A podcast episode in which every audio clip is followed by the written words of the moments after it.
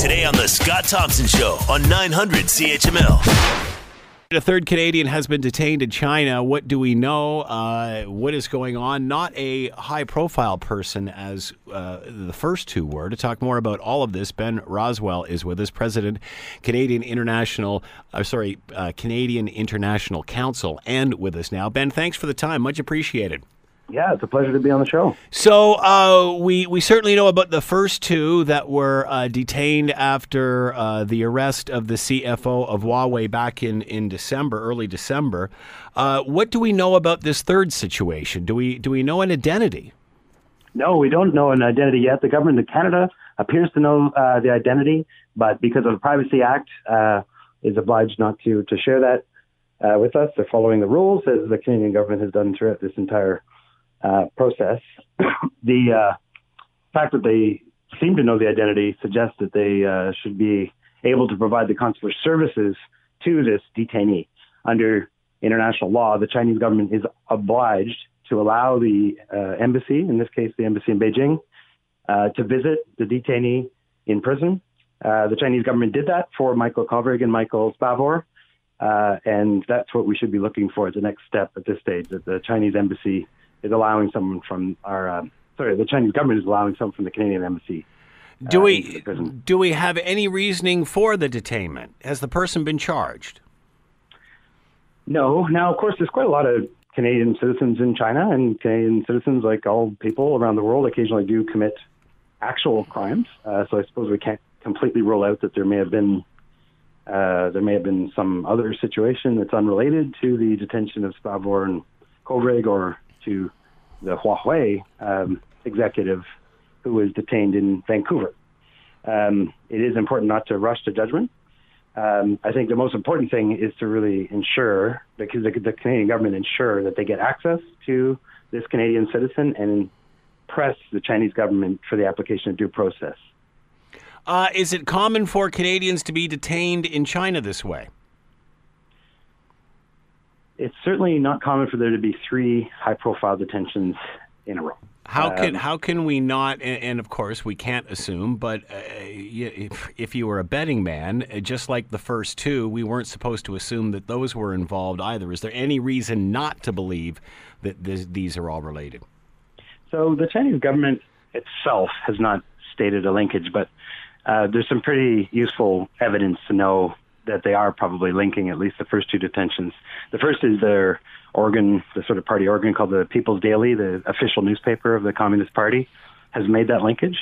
Uh, and the second is that the Chinese ambassador in Canada wrote a Globe and Mail editorial where he seemed to link the uh, link the two. So um, we don't know anything about the third detention, uh, but there's certainly enough evidence there uh, to to to suspect that China is somehow trying to apply pressure uh, on Canada in a way that's totally inconsistent with international law, totally disrespectful of the bilateral relationship uh, with Canada, and also incredibly self defeating for China because if it's seen as a country where perfectly innocent people might be thrown in jail because Beijing's got some dispute with whatever their capital is over whatever issue, they're going to see a dramatic drop, and they already have seen a dramatic drop in the number of people that want to travel to China. Uh, we understand that uh, this person is not a diplomat or or business person the way the other two were. Is there? What do we know about the difference between the first two and this one? Well, we don't have enough information at all about the, the third person. I mean, the reason it's news is that uh, I think as a nation, we're all concerned about this. Sure, there's a Canadian being de- they don't want to yeah. up the ante. So we don't have any evidence that they are upping the ante, but if it is, it's something that we need to uh, we need to focus on as a country. I guess that, what I'd say though is um, China is really digging itself into a massive hole by detaining Canadians, just with the two they already have. If this is a linkage, a linked issue, they're just digging that hole even deeper, and eventually China is going to see that its cost, the cost of detaining innocent Canadians, is far higher than any benefit. First of all, they can't actually pressure us to change the way that we run our courts in Canada to uh, to end this extradition process with Meng Wanzhou. There's a the Huawei executive. Like there's a process that you know the, even the Prime Minister of Canada just doesn't have that much influence over it. So it's kind of a pointless pressure tactic, and it's so damaging to the international reputation of China uh, that I think once tempers uh, temperatures drop and cooler heads prevail, that we're going to see some kind of progress. Uh, I don't know. I, I don't know, Ben. People were saying that after the first one. Now we're up to three. So is eh, should every Canadian be concerned that's in China right now? I mean, this is a this is like a China scoop. What, what, should every Canadian, whether you're a diplomat, this, that, or the other, and I guess again we don't know. Well, sh- would you be concerned? This is uh, the Canadian Embassy, which is uh, every Canadian embassy around the world issues advice that you can see on the website. So just Google, you know, Canadian Embassy Beijing travel advice, and you'll get to the page of the of the Canadian Embassy. Uh, that the advice that goes there is always extremely current, and it's always based on the best judgment of the Canadian government officials, both in China and in Canada. Uh, and that's really what people should take as their as their decision about whether they're going to travel to to uh, to China or not. What I'd say about the broader sort of strategic issue, if we're looking at this not so much from the perspective of those three Canadians whose rights must be defended and defended ferociously, if for those Canadians that are wondering like where is this going in the broader debate with China, the next um, line to be crossed or the next sign to look for would be some kind of false confession by any of these three. If you see like a, a video wow. of hmm. uh, one of these three saying that you know Canada was wrong and China was right, and I apologize, and et cetera, et cetera, et cetera, that's a really bad sign because that means that there's probably been some kind of extreme pressure applied on one of those three detainees. We have not seen that yet, um, but I think that would be deliberately seen as an escalation, a further escalation in this dispute, and I really, really hope we don't see that. Ben, for years, um, uh, China has been seen as the golden goose. Everybody's you know emerging mar- emerging market. Everybody's got to get in there. Business in China. Blah blah blah. As you said earlier, um, what does this do for? not only the PR of China and, and, uh, sorry, but the the PR of China, but even Huawei and and and their expansion into into the Western world. Um, at the end of the day, uh, this started with the arrest of of uh, of a C- CFO. Does this keep happening until that CFO is released? There certainly has been an absolutely incredible 30 year run of the Chinese economy and the Chinese society being open to the world, and that has delivered unbelievable benefits to China. It's been one of the great success stories in human history to see how China has flourished by being open to the world and by embracing a rules based international order.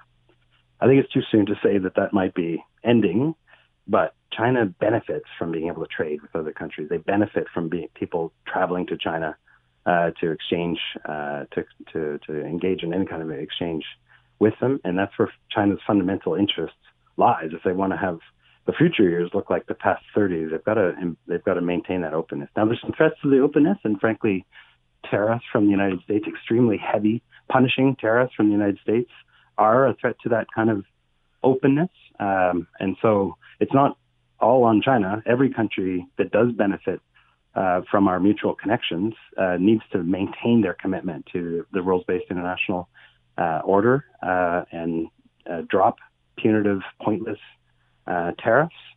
I can understand why the Chinese are are upset about those tariffs, and I believe that well, Canada's a victim of those tariffs as well. So, you know, there could be potentially some common cause between China and Canada as we're both being treated unfairly by the United States. But um, starting to arrest our nationals makes it very difficult for us to kind of explore where that, that common cause could be. So all of the countries just need to take a, a deep breath, step back, remember that we benefit far more from being connected to each other than being in disputes with each other, and make the appropriate decisions. Ben Rowswell is with us, President Canadian International Council. Ben, why are they? Why is China bullying Canada and not the United States? They initiated all of this. Well, uh, the uh, that's really a question for the for the Chinese. Uh, anything that I would say would be just uh, pure speculation.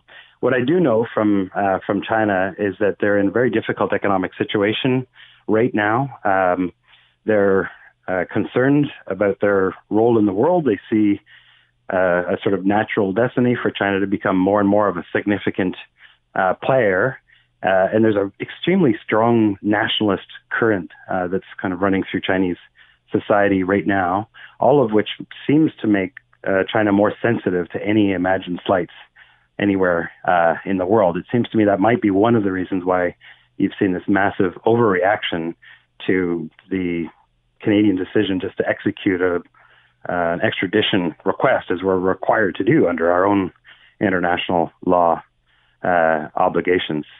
Um, I don't know if it's bullying behavior uh, or not, but bullies uh, tend to be pretty weak people to begin with, uh, and they choose their targets based on their their weakness. Um, I hope that China is not engaging in bullying behavior because ultimately it would be very self defeating for uh, for China itself. The better thing for us to do as Canada uh, is to not to jump to pejorative titles like bully, but just to, to ferociously defend our own citizens and to appeal to the common shared interests that all of our countries have in a rules-based international order and playing by the rules and trading with one another in a mutually respectful way. I think we're eventually going to get there, but uh, not while we have uh, citizens in uh, in jail in, in unjustly in China. Obviously, know about Huawei's um, uh, infrastructure and how they want to be a part of Western infrastructure, especially with the construction of a 5G network and such. Um, does this not does this make Canadians more sensitive? to not only the security of Huawei, but how China does business. I mean, how concerned do they have to be with just the bad public relations in all of this? Well, it depends if they believe uh, that we're in the 20th century or the 21st century. In the 21st century, you generate power by banding together with other countries, by trading, by exchanging, by uh, by being open. Uh, that's how you grow the size of your economy, and that's how you increase your security. Um, the 20th century way of looking at security is that it's all about my country, and my country has to like get as many, many arms, as much as big as a big as uh, military as possible, and amass as much national uh, wealth as possible, and that's the only path to prosperity and security. That's a failed strategy uh, for the 20th century. It's tempting when your country has a lot of military power and uh, and a big domestic market to think you could go it alone. But history is littered with examples of countries that tried the unilateral approach and became poor and isolated and and terrible places to live. Why do you think China is reacting this way, considering, as you mentioned, those 30 years of solid growth and they've literally seen their country go from one of poor to one of wealth? So why would they why would they do this? Why would they not try to create a more calmer uh, effect as opposed to, you know, every you know three, seemingly every week someone getting yanked off the street. Well, there's a whole lot of things going on in China. Obviously, it's a much much bigger country than uh, Canada. It's a much bigger uh, country and population. Are Canadians uh, naive to the relationship? Are Canadians naive? Uh, you know, do we have to do? do what do we learn from so. this? Do what do we learn been, from this? You know, Canada's been integrally involved in the whole story about China opening to the world. We're not and I don't think we're naive at all. We just we've seen the better angels of the Chinese nature, and we've worked with them. You know, have we forgotten 19... about have we forgotten about the negative though? Again, thinking about security and this sort of thing. I mean, there there there's a different objective here. I don't think so. No, I, you know, we're one of the, the most connected countries in the world. We've we've been extremely involved in uh, in defending the international order with arms when when uh, when necessary.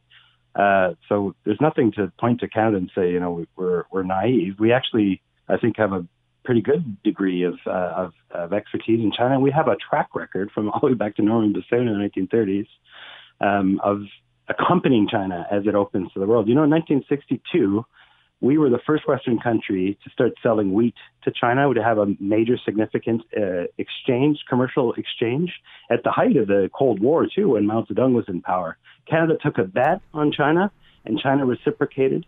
And some of the initial steps that China took to open up to international trade in the 1960s and 70s oh. were with Canada. So there's a tremendous history and legacy that we can uh, that we can rely on. We know China, and we we appreciate China, and we respect China. Uh, and if they can get over this sort of what seems to be kind of a vindictive tit for tat, we can go back to being that partner for China. Uh, which is why Canadians are concerned why we are where we are right now. How, where do you think this is going, Ben? You know, these judicial processes take a long time.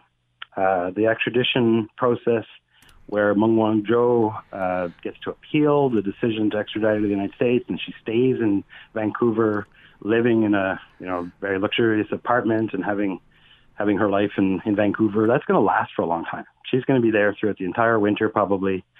How many more Canadians will be detained? Do you think by then? If if there's any linkage, then unfortunately the the two that we know about and possibly the third one might be might be there for uh, for some time. So it's in uh, both countries' interests to to really start to cool things down uh, at this stage for us to argue as forcefully as we can for those three to be uh, to be treated fairly and for there not to be uh, any further uh, unjust uh, detentions. But I think we're going to be looking at a at a period of of months before we're going to see uh, any of these uh, any of these people going free. And in the meantime, our, our embassy is going to be in there every single day arguing for the for the rights of these these Canadians and trying to prevent any any further. Um, and then at the strategic level, I think we've we've just got to keep calm and look at the long term and look at our mutual interests and keep reaching out uh, when uh, when possible. Ben Rowswell has been with us, President Canadian International Council. A third Canadian has been detained in China. We're still waiting to hear more information on that person. Ben, thank you for the time and insight. Much appreciated. Thank you very much. You're listening to the Scott Thompson Show podcast on 900 CHML. We've been chatting about a third Canadian has been detained in China. We do not know uh, their identity. Uh, I should have asked Ben this for privacy reasons. I'm not sure what the privacy reasons are. I don't want my kid, I don't want my family to know that I've been captured in China. I'm not sure what the reason is there. Uh, we do know that uh, consular service has been in touch with them, so that's good news. Uh, no relation as as yet to uh, of this to the other two and to the uh, arrest of the Huawei CFO uh, back uh, December 1st. However, obviously, um, it, it is suspicious, and, and, and should Canadians be be cautious walking around the streets in, in China? Uh, uh, telecom Huawei, telecom giant Huawei, which is at the center of all of this, um, and of course uh, will be involved. Well, I shouldn't say of course now because we don't know, but is scheduled to be involved or trying to be involved in the installation of the new 5G network, which we're all hearing so much about. Uh, the United States says no, we're not interested in that. Canada. Uh, I guess the jury is still out on that. Japan concerned, the UK concerned, uh, Australia already has said no, as has uh, the U.S. Huawei says that you know you you should prove that it, they're calling on governments to prove that they're not secure. Uh, I don't know. Isn't that how we got to where we are now? Isn't it up to them to prove that they are secure as opposed to other countries uh, proving they're not? What does this do as we move forward with the whole 5G network? Let's bring in Carmi Levy, tech analyst. He is with us now. Carmi, thanks for the time. Much appreciated. Great to be here, Scott. Uh, before we even get to the 5G and all this other stuff and where it leaves business, what are your thoughts on a third Canadian being detained? Well, you know, I think China is uh, sending a very clear message with this now third arrest is that they, they mean business. This isn't just some kind of diplomatic dust up that they expect to blow over in a little while. They see this as a, a major policy shift. Uh, they are digging in their heels and they're telling Canada we're serious about this and we're not going to back down. Um, and uh, and and that's just the way things are going to be. It's it's I mean this is the you know the ultimate game of brinksmanship when it comes to diplomacy. And unfortunately, uh, you know individual Canadians, and I say this as someone I've been to China twice for business. Um, you know, individual Canadians are getting caught in the crossfire. Uh, you know, whether they deserve to be or not is almost irrelevant. They've got a maple leaf on their passport they're fair game as far as the Chinese government is you, concerned. You talked about China sending a message. What is that message? Because on the other hand, they're trying to do business here. Uh, Huawei's trying to, you know, help with the 5G network. Is the message release the CFO, or we're going to continue to to scoop up Canadians? I mean, I know you're a tech analyst and not a politician, but on the other hand, where where where does where does this leave Canadians wondering? Uh, well, it starts with release the CFO, but that's only the beginning of it. You know, there's been this push over the last few months. The U.S., Australia, New Zealand have all explicitly banned Huawei from selling its networking technology uh, outside of China. In other words, if you're in the U.S., you you represent represent a government agency, you can't buy anything with a Huawei brand on it. Uh, over security concerns, the FBI, the CIA, the NSA have essentially said they're laden with malware. Don't buy them. We refuse. And so what China is saying is, you know, one, release her, but more importantly, they want to create a landscape where Huawei isn't the, you know, sort of persona non grata of the tech world anymore, because this could set a very dangerous precedent, not just for one Chinese technology company, but for all Chinese technology companies. China is terrified of Western governments essentially, you know, shutting them out of some very lucrative markets. 5G is is uh, is at the top of that list, but even things like handhelds, uh, networking equipment. Uh, you know, if uh, if if Americans and Australians and other countries won't buy them, uh, that can significantly hurt the Chinese economy. The government is saying we've got to be aggressive in stopping that from happening, and that's really they're, they're starting with uh, with you know this particular case, but it's not going to end there. Will this help or will this hurt? Their progress moving forward. I mean, well, I, I, can't see this helping China or Huawei's cause in any way. Yeah, you know they they say things go down a little bit easier with a bit of honey on them, and obviously that message never got through to the Chinese government. Uh, they're they're taking a very hard line here, and they're basically saying we're not going to do this with finesse. We're going to do it with a hammer. Um, and so, at least in the short term, this is a very bad piece of news for uh, foreign governments that are trying to, you know, trying to, to negotiate something with China. China has made it very clear they don't want to negotiate. Uh, but longer term, I see no alternative. Longer term, I think once uh, cooler heads prevail, I think uh, we will see diplomatic negotiations between China and Canada, and we will see some kind of compromise that allows uh, Canadian security concerns to be addressed, but also allows Chinese companies like Huawei to have relatively fair access to markets like Canada's. I can't speak for what happens in the U.S. or Australia or New Zealand, countries that have already decided to draw a line in the sand. Uh, but Canada has a lot more to lose than the U.S. Uh, and so I think uh, you know a kind of middle middle ground approach probably serves us a lot better than simply saying no.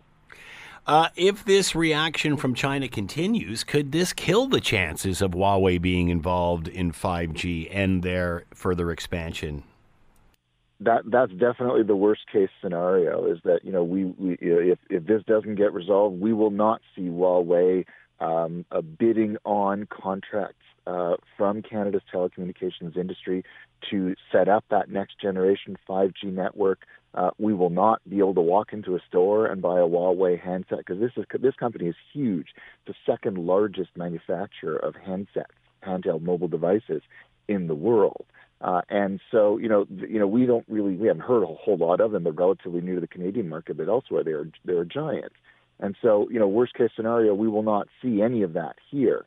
Um, you know, does that mean a whole lot to Canadian consumers? Probably not. Most of them don't really care as long as they get a good deal. Uh, but long term, this is not good for our market. We need competition. We need uh, not just more hardware makers in our stores, but we also need more companies bidding on the hardware that runs the networks that those mobile devices com- uh, connect to.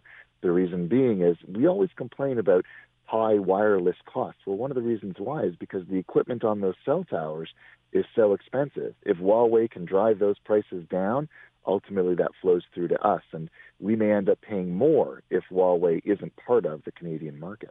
Uh, we always hear lots of stories about what it's like to do or, or, or, or negotiations and, and, how they have to be balanced as you do business with a country like China. Are they as are, they as sensitive to what it's like to do business in the free world as as the rest of the world is with China? Uh, clearly, this is uh, a mistake on their part, just simply, you know, from a mm-hmm. from from a public relations standpoint. Oh, very much so, and uh, I, I think we've seen this isn't the first time. I, I think we all remember yeah. Tiananmen Square very well uh, the Chinese government has never been all that concerned with uh, how you know it plays in a public relations landscape. Um, and I think that's that's on on ample. But we weren't talking about world domination of a telecom company at that point. Things have changed. Correct. Uh, they they certainly have, and you would think that China would would change its tone as well and recognize that you need to be more conciliatory. And I'm thinking, yeah, this is a it's a miss on the on the the part of the Chinese government. And enough if if enough countries right now there are three large ones that have said no no to China. Uh, if enough countries draw a similar line in the sand, they will have to change their tune. And so, like right now, uh, you know, it behooves countries like Canada to say, hey, you know, we, you know, we can't simply accept it at face value. We can't simply allow this to continue. Uh, let's talk. Uh, and so, if more countries do that, then yeah, maybe we will see the Chinese government eventually back down, eventually put a little bit of honey in their messaging, and eventually soften their stance. But right now, uh, they seem to be incredibly tone deaf, uh, and long term, that will ultimately hurt them because we're already starting to see some electronics manufacturers say, maybe I should be hedging my bets by arranging uh, hardware manufacture, not just in China, but elsewhere. I've got to start mitigating risk.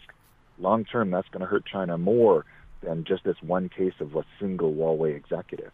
Um, uh, Huawei executive said that it's it calls on the governments to show that there is a security ru- uh, uh, security risk. Uh, you use the phrase "laden with malware." Is that not a enough of a security risk? And is it up to everyone else to provide that? Isn't it up to Huawei to prove that they are secure rather than the other way around?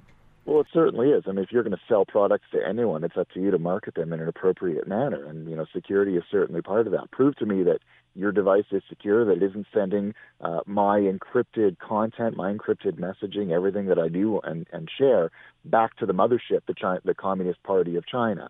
Um, and so it is uh, incumbent upon Huawei to prove that it is worthy of our business in much the same way that it's incumbent upon Apple, which manufactures most of its, its devices uh, on a contract basis in China to prove to us. And I think that's where uh, we all have a bit of a wake up call coming to us. Pretty much everything we use, the phone that's in my hand right now, uh, is made in China. Mm. And I think we've got to start asking some very hard questions. Can we really trust that all of these devices, not just Huawei, we're, we're singling them out now, but everything that comes out of China, do we have agreements in place to ensure that we are not being spied on? Right now, there's no answer to that, and that should frighten us all. So here you're talking about other companies that are uh, manufacturing there, which is virtually everybody. Mm-hmm. Uh, is there uh, is there obviously then a legitimate a, legi- a, legitimate risk with Huawei? I would think so because enough uh, intelligence agencies, enough security experts have weighed in over the last 12 to 18 months, saying that they have irrefutable proof of uh, of malware being hardware being installed on the hardware from the factory, so that when you crack it out of its box, you buy it, you bring it home, and you open it up, that it already has something on it. There's enough strange things going on that we may want to trust them less than someone else. And I know a lot of people, uh, colleagues of mine, friends of mine, who when they replace their smartphones, they won't consider a Huawei, even if it is cheaper than the alternative simply because they're concerned about security. We live in an age when security is becoming, you know, a, a greater risk, a greater worry. We need to step up as well, and we need to start asking those questions. And if we don't get those answers, if Huawei doesn't ease our concerns, then we should just go ahead and buy something else. It applies on a, a on an individual basis for a consumer. It applies as well as well if you're a telecommunications company buying cell tower equipment. It also applies if you're a government. Carmi, you used the word trust. Uh, I remember way back when, when you know BlackBerry was the order of the day, and and even as other devices came onto the market and they started, BlackBerry started to lose a bit of their luster. Still, many kept their Blackberries for security reasons. It was a trusted device. How important is trust in this industry?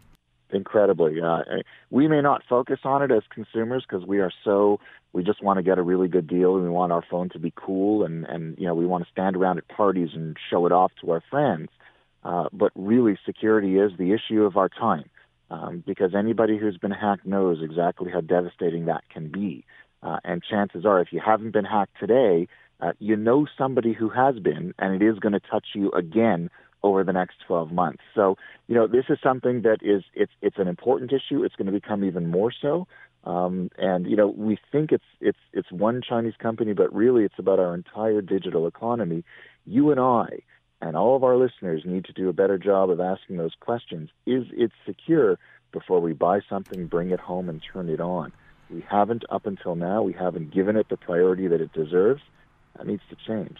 So, Carmi, where does this leave the 5G network? We've heard so much. We're all waiting for it. We're sitting on the edge of our seat. Life's going to change. Where does this leave all of that discussion?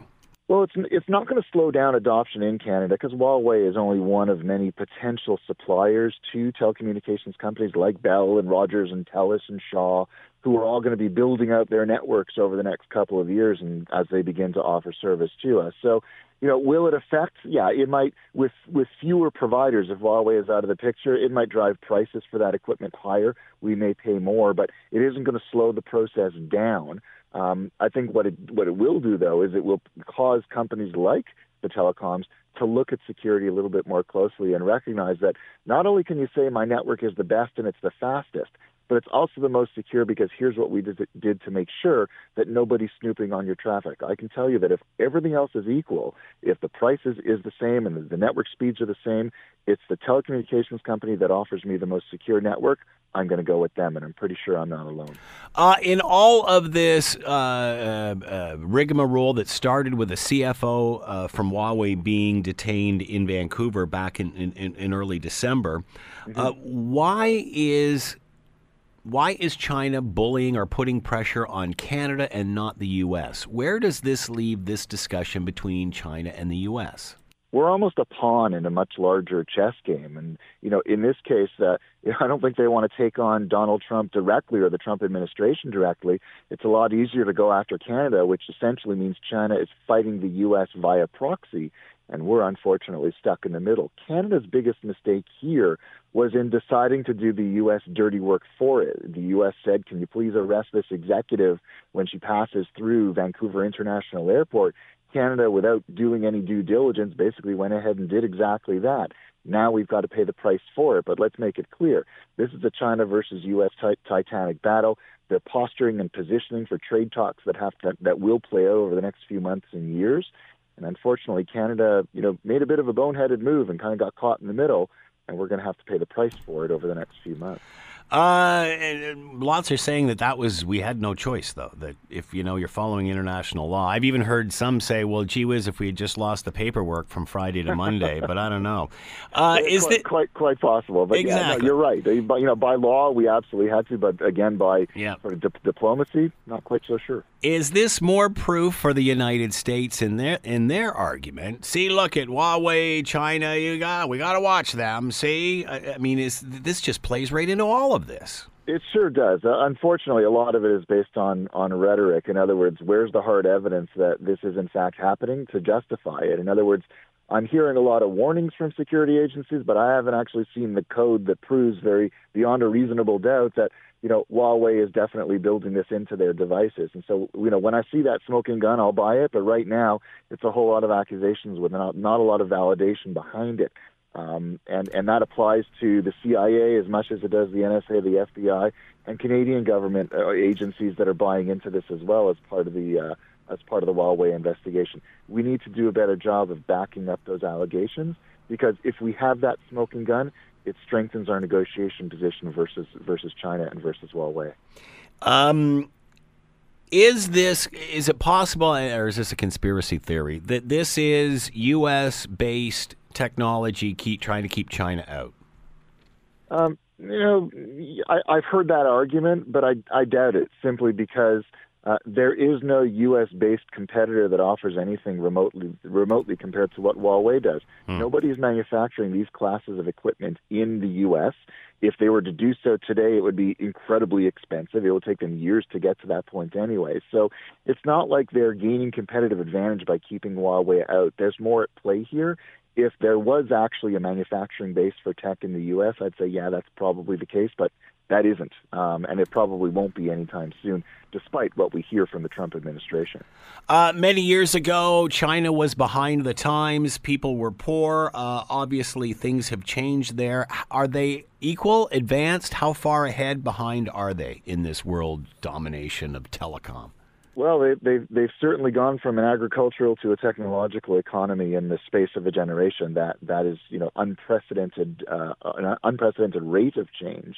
Um, and having been there, it's like you can close your eyes and you feel like you're in the middle of, you know, New York uh, when you're standing in Shanghai. It's it's that technologically driven. Granted, there are parts of the country where that have not been touched by this revolution, uh, and the differences between haves and have-nots are pretty pronounced in China. But let's you know let, let, let's not couch this. China as a technological superpower, uh, it's flexing its muscles in military, it's flexing its muscles in space and aviation technology, aerospace. They want to take on Boeing and Airbus. Um, they're if they're not there yet, they're certainly charging very hard to get there, and they want to compete against American and European giants on a level playing field. That they've gone from zero to this within the space of a generation is astounding, and we should we should keep our eyes open. Where do you think this is going, Carmi? This whole Huawei thing and the CFO and such. I think we're we're seeing the the initial moves in a much wider trade war that extends well beyond Canada. Um, it'll have global implications, and those implications will not be positive. Uh, and unfortunately, we will be a footnote in this. Carmi Levy's been with us, tech analyst. Carmi, as always, thank you for the time and insight. Much appreciated. We'll be watching this one. Thanks so much, Scott. As will I. You're listening to the Scott Thompson Show podcast on 900 CHML. Yesterday saw the final sentencing placed on Dellen Millard. He will not be eligible for parole until he's 102. That should do it. Uh, we're going to talk about that with Alex Pearson and a few other things, uh, including a third Canadian being detained in China. Alex Pearson is with us, host of On Point with Alex Pearson. You can hear it right here, weekday nights on CHML. Alex, how are you? Thanks for taking the time. Greatly appreciated. Always, Scott. My pleasure. First of all, uh, let's start with uh, the Tim Bosma ca- uh, case and specifically holding great significance to those in Hamilton. Therefore, every time the name Dellen Millard is mentioned, ears perk up.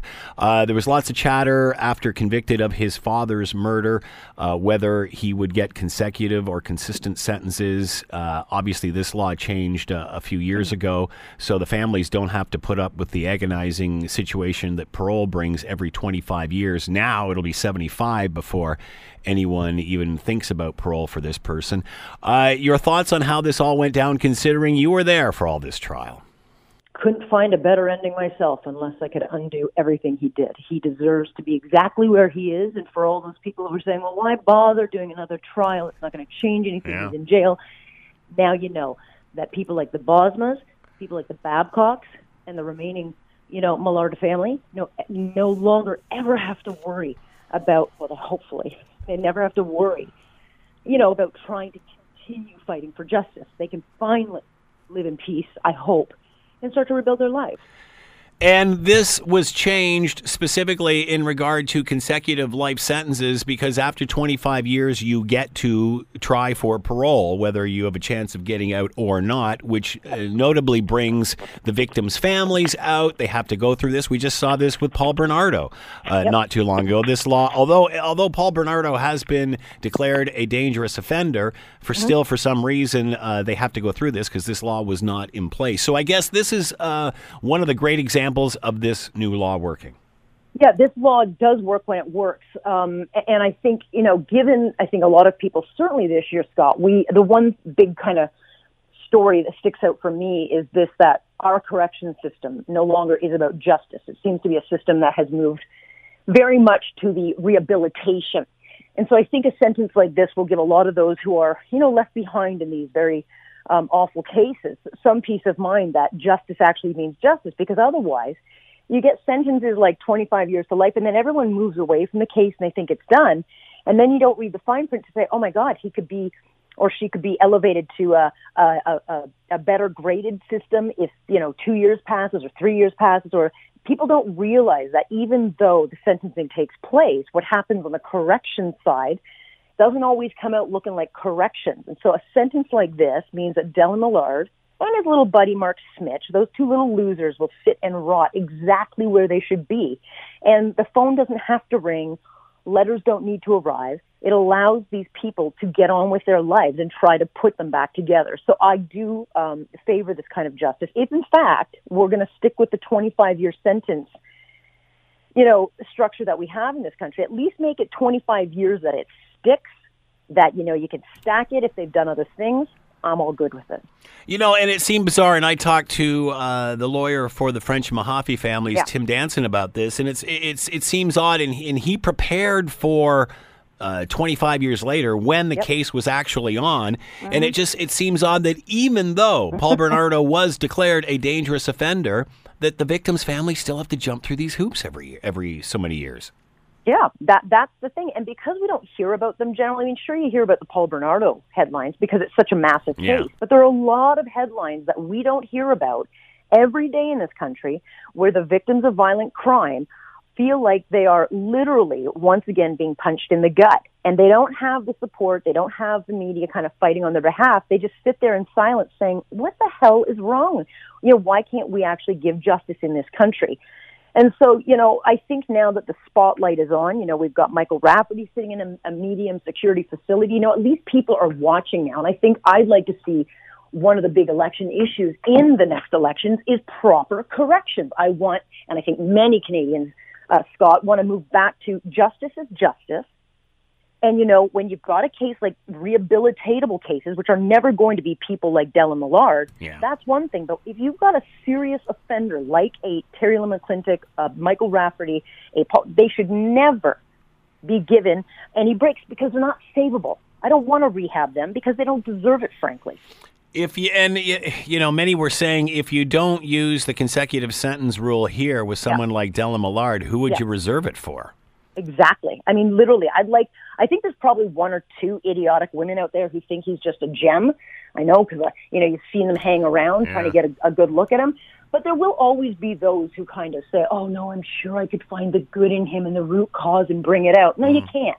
And for the general public, and I've talked to victims right across this country. I mean, I spoke with the families of you know, those who were killed in Alberta. I don't remember. I don't know if you remember the knifing of five kids in Alberta. You know, I spoke with one of the parents who lost their children in that. You know, he got out after two years. Mm-hmm. Sure, he went to a halfway house, but my God, they were devastated by it because they truly felt that they were on the outside looking in, and it was all about making sure that the accused. His future was taken care of. And I think we've got to move away from that. It's one thing to rehabilitate someone who might deserve a second chance, but there are many that simply don't deserve the second chance. And we have to get more of a balance when it comes to victims of these types of crimes. There has to be there has to be something in it for the people like the Bosmas. The onus should not always only be put on them. All right, can't let you go without asking you about what has happened in regards to St. Mike's College. Another arrest today, uh, Mm-hmm. Yeah. and, and so is this ongoing culture or isolated incident? No, I, I get the distinct impression that it's it's like a new thing that's just happened in the last year or so. It, it sounds to me well, it was it was members of the football team.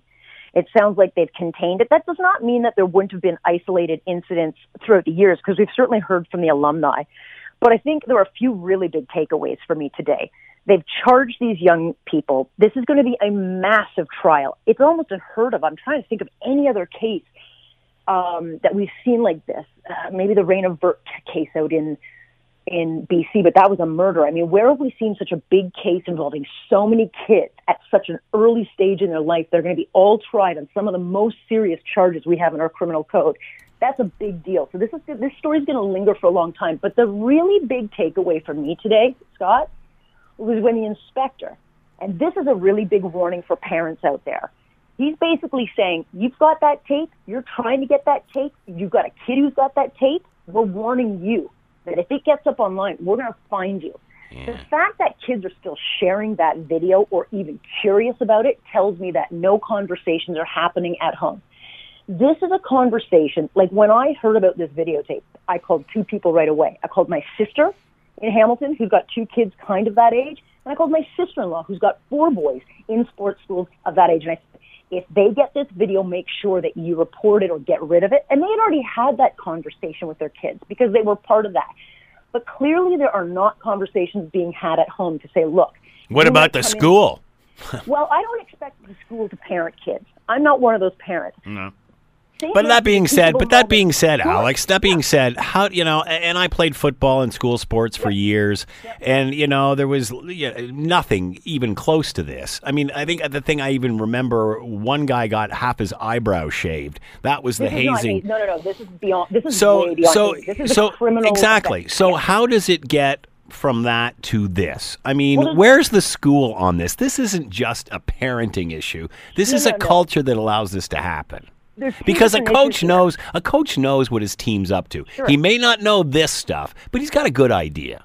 Of course, but there's two different issues here. There are the kids that were directly implicated in this, and thankfully, it was young, one young boy who came forward and said, "I've seen something, and it, I think it's wrong." And and really, he's kind of the the, the unspoken hero here. That's a conversation. Well, he is to us around the school. he's sure. probably hated. Well, n- yeah, maybe, maybe. But the conversation I'm talking about is the fact that there are still videotapes out there Yeah, within the possession of children. And what they don't realize or what they think they can get away with is passing and distributing that. That is a crime. Yeah. That's possession and, uh, you know, passing around child porn. And parents can have this conversation easily at dinner because St. Mike's is not a St. Mike's story. It's not a Toronto story. This is a story for every kid to say, hey, look, that case in Toronto, if you get that videotape, if you hear about it, you must tell us, you must report it because that conversation has to be had. The other stuff, I, get- I get is a bigger conversation. Certainly the schools have to get involved, but this one with the passing around of videos and continuing to perpetuate this crime, the police were very, very, very, very um, pointed on that today, saying in, essentially what they were saying today is you're on notice. We're coming after you guys, and if you continue to pass it around and you haven't heard our warnings, you will be charged. We remember uh, when this first started, the two in, involved in leading the school uh, kind of kept it to themselves. They were Yeah. accused of not reporting it when they should have initially, uh, which is how it how it got online. How how does so you know when when they came out, they were pretty much denying this as opposed to trying to get any make any attempt to get ahead of the story. Yeah. How does St. Mike's recover from this? I don't know. Look, I mean, the, the teacher, the principal is not going to be charged. They made that clear today that no officials in the school are going to be charged. That does not, however, take off the uh, plate civil litigation. Uh, they still have liability issues. So there's still a lot of directions this particular case can go in. Um, because I do uh, foresee a number of lawsuits probably coming forward. You know, there's been a lot of back and forth on what the school's responsibility was and what they should have done and what the media did. The bottom line is, whether you like the facts of it or not, when you come into possession of a possible crime happening and that of a sexual crime against a child, you are obligated by law, not just morals, but law, to report that. And that gets lost in the mix here because a lot of people are saying, yeah, but the school did report it. They went to police. No, no, no, they did not. It was because of a global news reporter that called the school and Yeah. said, I understand there's a tape.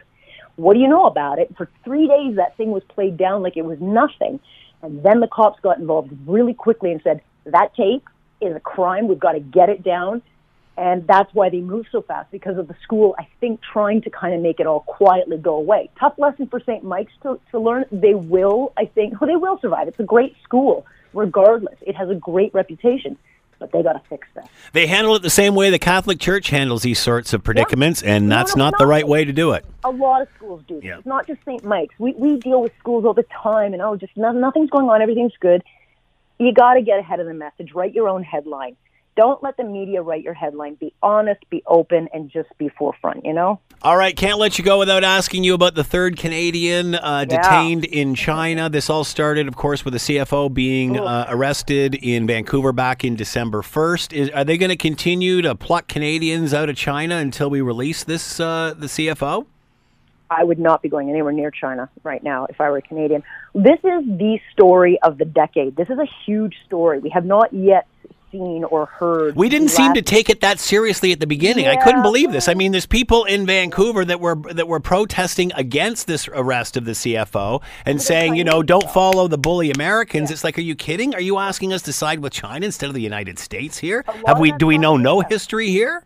Yeah, no, there's there's there's no shortage of propaganda happening around this case, mainly by the Chinese themselves. I mean, I didn't know what Huawei was. I knew a little bit about the Five Eyes and the security concerns, but certainly not to what we have learned in the last two or three weeks. But They're a head, they're a lead sponsor on Hockey Night in Canada. They are, and they should not be. These are the things that need to change. We in Canada need to change our attitude about China. They are not our friend. We have been far too cozy. This prime minister is far too cozy, and not the only prime minister. We have been playing footsies with China, pretending that we can make them nice too. They're not nice people. They're not honest people. They will abduct and kidnap any Canadian they want to make their point. They are an enormous superpower, eclipsing the United States. We do need them, but we also have to diversify our trade. We need other trade partners. Had we gotten that in India, we could probably say to China, you know, stuff it up your nose. We've got our own things that we can do. But Canada and Justin Trudeau specifically has a very tough job right now because he's going to have to make a decision. He's going to have to basically say, Huawei, you're gone. Our partners in the Five Eyes are telling us you've got a choice. You say goodbye to that company, or you're not with your allies, which is Australia, Great Britain, the United States, and uh, New Zealand. Did I say that? Mm-hmm. They have they are terrified of these national security concerns, and Canada seems, for whatever reason, to be the last country that's kind of holding out hope that we can make friends with Huawei and China and it'll all be good. But the, they're a direct threat to our national security. So I think 2019 is going to be a world of pain given we need free trade agreements with China, given Canadians are being, uh, you know, kidnapped, the Prime Minister being very careful about it. But I did listen to his year-end interview, and I'm watching one right now. He's not very direct on what he says. He's not even telling Canadians, you know, I would not go there. And, and they have to be, for diplomatic reasons, careful. But at the same time, he's not able to answer basic questions of what's our relationship moving forward? Are you going to tell Huawei to get out of uh, town? Because really, that's what we need to do. Unfortunately, it's just the reality we're facing. Well, he fences, sits on Yeah. everything he's doing. Yeah, Um, but this is a big one. what I, what I don't understand about this, and again, I couldn't believe the Canadians who were who were denouncing the United States and praising China when this story first broke at the beginning of the month. Yeah. I- I'm not sure how China or Huawei sees that this will help them moving forward. Um, this is only, in my view, going to turn people against China and Huawei for the care. way. Well, whether they care or not, it's going to. Yeah. It's certainly going to concern how we do business with them. Of course it should be. That's but that's why we're in such trouble now because we need to diversify our trade. We can't be reliant on people. Yeah, China's been the golden goose for very know, long. I don't want them to be our our, our golden goose. I don't want com- I don't want countries like Saudi Arabia being our golden goose. Let's diversify trade with countries that have our you know are like minded with us, and we can actually grow. India was a no brainer, massive amounts of trade. That's who we would want to partner. So. I think 2019 is going to be honestly, uh, Scott. I'm looking to 2019, and I'm very nervous about it because the economy is going to be a very big deal. I'm hearing the word recession way too much now from the uh, economists. I think Canadians are going to be in for a rude awakening with the amount of personal debt that they've got, with interest rates going up, with these trade issues with China coming to a head. We're in trouble here, and I think we have to be very careful moving forward. But I really do think that people need to wake up and realize China is not our friend. I mean, ask Canada Goose how they're feeling about China right now. They've Yeah. lost, what, 25, 30% of their stock in the last week and a half? I mean, they're just, they're not a nice country. They don't play by the rules. Do you think this is going to continue? They're just going to Oh, continue yeah. to scoop Canadians off the street until we bend the law and send the CFO home? Well, what happens if there is an extra, like extradition order? What well, this well this is going to go on till? Feb. Yeah. This is going to go Oh, on from get worse. February, March or so. Oh, so no, I think years. No, no, we're talking. Every expert I've talked to has said at least at least a couple of years. so this is three Canadians in as many Yeah. weeks. So what happens by March or April? don't know. I mean, we've got a prime minister and Chrystia Freeland who are going to have to do some very, very serious negotiating behind the scenes of this thing. And I don't know what, what they're going to say. You know, they're basically going to have to tell China, yeah, we're getting rid of Huawei. Or they're going to have to tell the United States, we're not playing. Like, we're stuck in the middle here. Yeah. But we kind of put ourselves here. We've known for a long time that Huawei was a big national security risk. For whatever reason, our governments allowed them to come in. We've given the Chinese a huge amount of access to our country, and now it's come back to bite us. Alex Pearson's been with us, host of On Point with Alex Pearson. You can hear tonight right here on CHML and, of course, Corus uh, uh, stations across Ontario. Alex, as always, thank you for the time. My Much pleasure. appreciated. Merry Christmas. And back at you, girl. This is the Scott Thompson Podcast, available on Apple Podcast and Google Podcast or wherever you get yours. And don't forget to subscribe, rate, and review so you don't miss a thing. I'm Scott Thompson, and thanks for listening. The Scott Thompson Show, weekdays from noon to 3 on 900 CHML.